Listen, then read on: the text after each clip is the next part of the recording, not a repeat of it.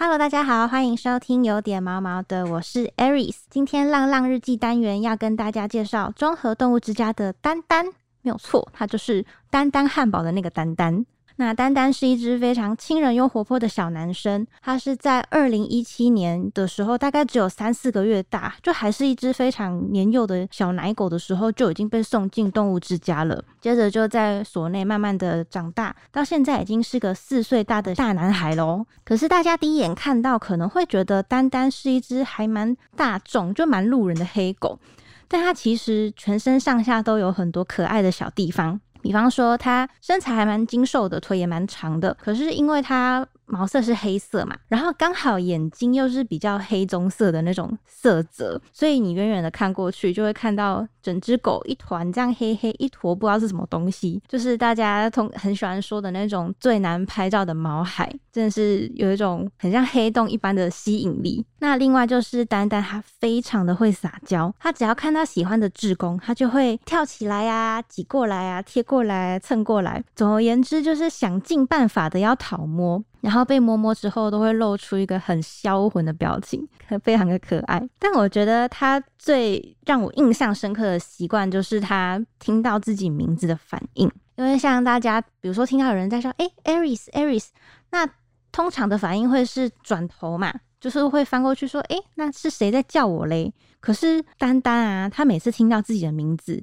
他不会转头，他是会马上原地坐下。眼睛一样直视前方，但他的头就会往上这样仰头仰仰仰仰到后面去看，嗯，是谁在叫我呢？就好像他不是很理解，他其实可以做转头的这件事情，就想说怎么有这么会耍宝的狗狗？可是其实丹丹啊，以前有曾经度过一段算是比较。黑暗或是比较痛苦的时光，在那个时候，它甚至是会想要咬人，所以差一点就被列为具有攻击性的红灯犬这样子。这段的故事是这个样子的：我那时候还是很菜的一个志工，然后有一次，我们志工队的大家长，一个酷酷的阿姨，她就跑过来说：“哎。”就是叫我去看一只狗，因为他说他看了放风记录，然后发现说，哎 a r i s 有带过这只狗，所以想要来问问看。我说这只狗是之前就是这个样子吗？那我那当下听到就是很紧张，我就想说，哎，赶快跟过去看。让我看到的是，姨姨她伸手想要套那个牵绳，而笼内的那只小黑狗很紧绷，它是整个缩在角落。然后一看到绳子要靠近之后，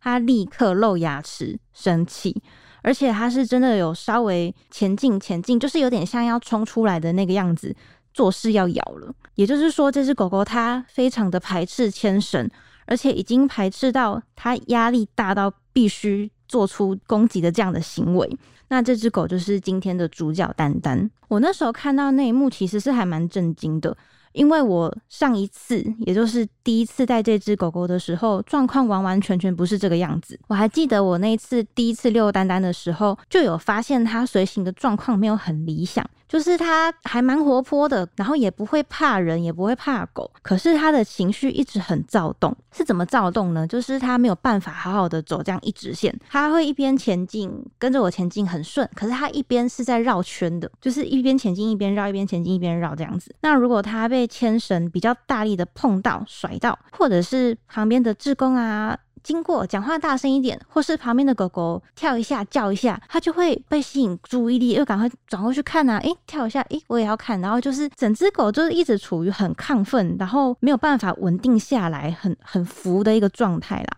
但当时再强调一次，我那时候真的还是很菜，所以我就觉得，虽然狗狗有这些状况，但都还在我可以掌控的范围之内，我就没有想太多，我就想说稍微没有这么好带，但还 OK。所以我在写那个放风记录的时候，就没有什么琢磨到这些事情。那当时以了解这个状况之后，他就就有直接的点醒我说，其实。我刚刚前面讲的这些随行的状况，都是应该要写在放风的记录上面的，因为这样子才可以让其他的职工去注意到啊。那之后在带的时候，是不是就可以引导狗狗好好的调整这些行为，这一切才会有机会改善嘛？那这件事情其实让我蛮自责的，因为当时是真的没有想，就经验不足，然后就真的没有想到说，只是一个。我比较松懈吧，就比较松懈的念头，所以就整个忽略掉狗狗已经表现出来一些警讯了。所以当时可能就因为我的这个疏忽，所以让丹丹痛苦了那么久，也让他的问题，当时的问题是变得严重很多的。可是还蛮幸运的是，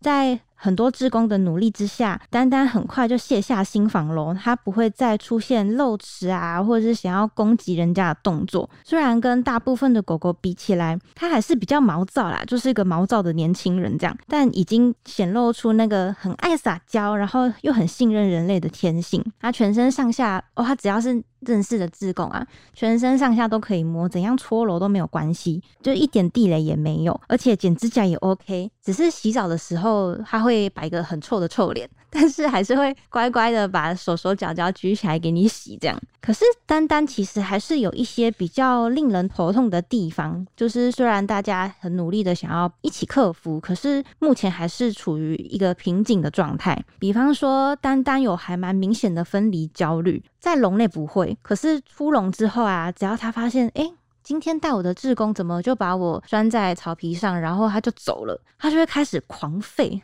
就是想要呼唤他的人类赶快回来找他玩这样子。那另外就是真的，我真的不知道从什么时候开始，他会对体型比较大一点，或者是跟他一样是黑狗的其他狗狗，他就看不顺眼，他就会想要去凶人家，然后被骂了才会在那边装可爱、装乖这样。这个我真的是有点抓不到他的点呢，因为他自己明明就也是一只长腿的黑狗，但不知道。为什么反而会对跟自己比较外形比较相似的狗产生敌意的感觉？那最后就是丹丹在几年前搬到了，呃，他有仪龙，然后就跟另外两只黑狗成为室友。那其中一只黑狗就是呃，我们之前《浪浪日记》也曾经提过的另外一只狗狗，叫做栗子，因为它跟栗子。已经有点，我觉得已经有点培养出那种革命情感的感觉，因为经历了三年多下来，他们一直都是室友，然后也常常带他们的职工，有时候常常带着他们一起出去玩，包括我自己啦，就是两次带他们出去爬山的时候，也都是两只一起带，我就觉得他们这样朝夕相处之下，有一点互相彼此依赖，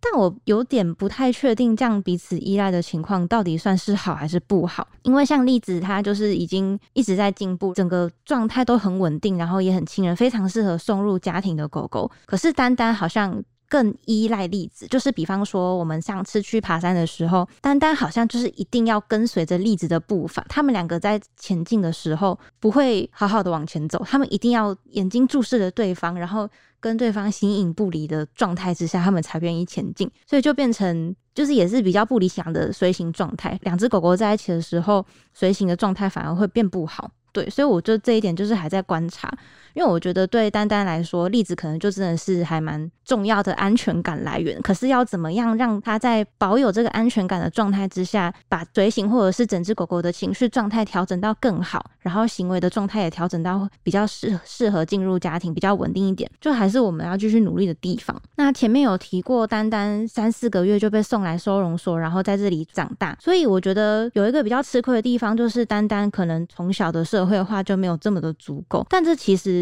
真的就也不能怪他，他也不愿意，因为他的命运就是这个样子，就是在这个铁笼跟囚禁的环境之下度过了目前为止大半部分的日子这样子。但我觉得，即使是在这么辛苦的环境之下，丹丹跟以前比起来，真的已经是判若两狗，他真的进步的非常非常的多。所以我们现在可以做的事情，就是好好的陪丹丹，抚平他心中的毛躁的地方，然后让他成为一只更棒更棒的狗。那今天就聊到这里，喜欢我们的话，欢迎留言订阅给五星评价，每周一五准时收听，有点麻麻的，大家拜拜。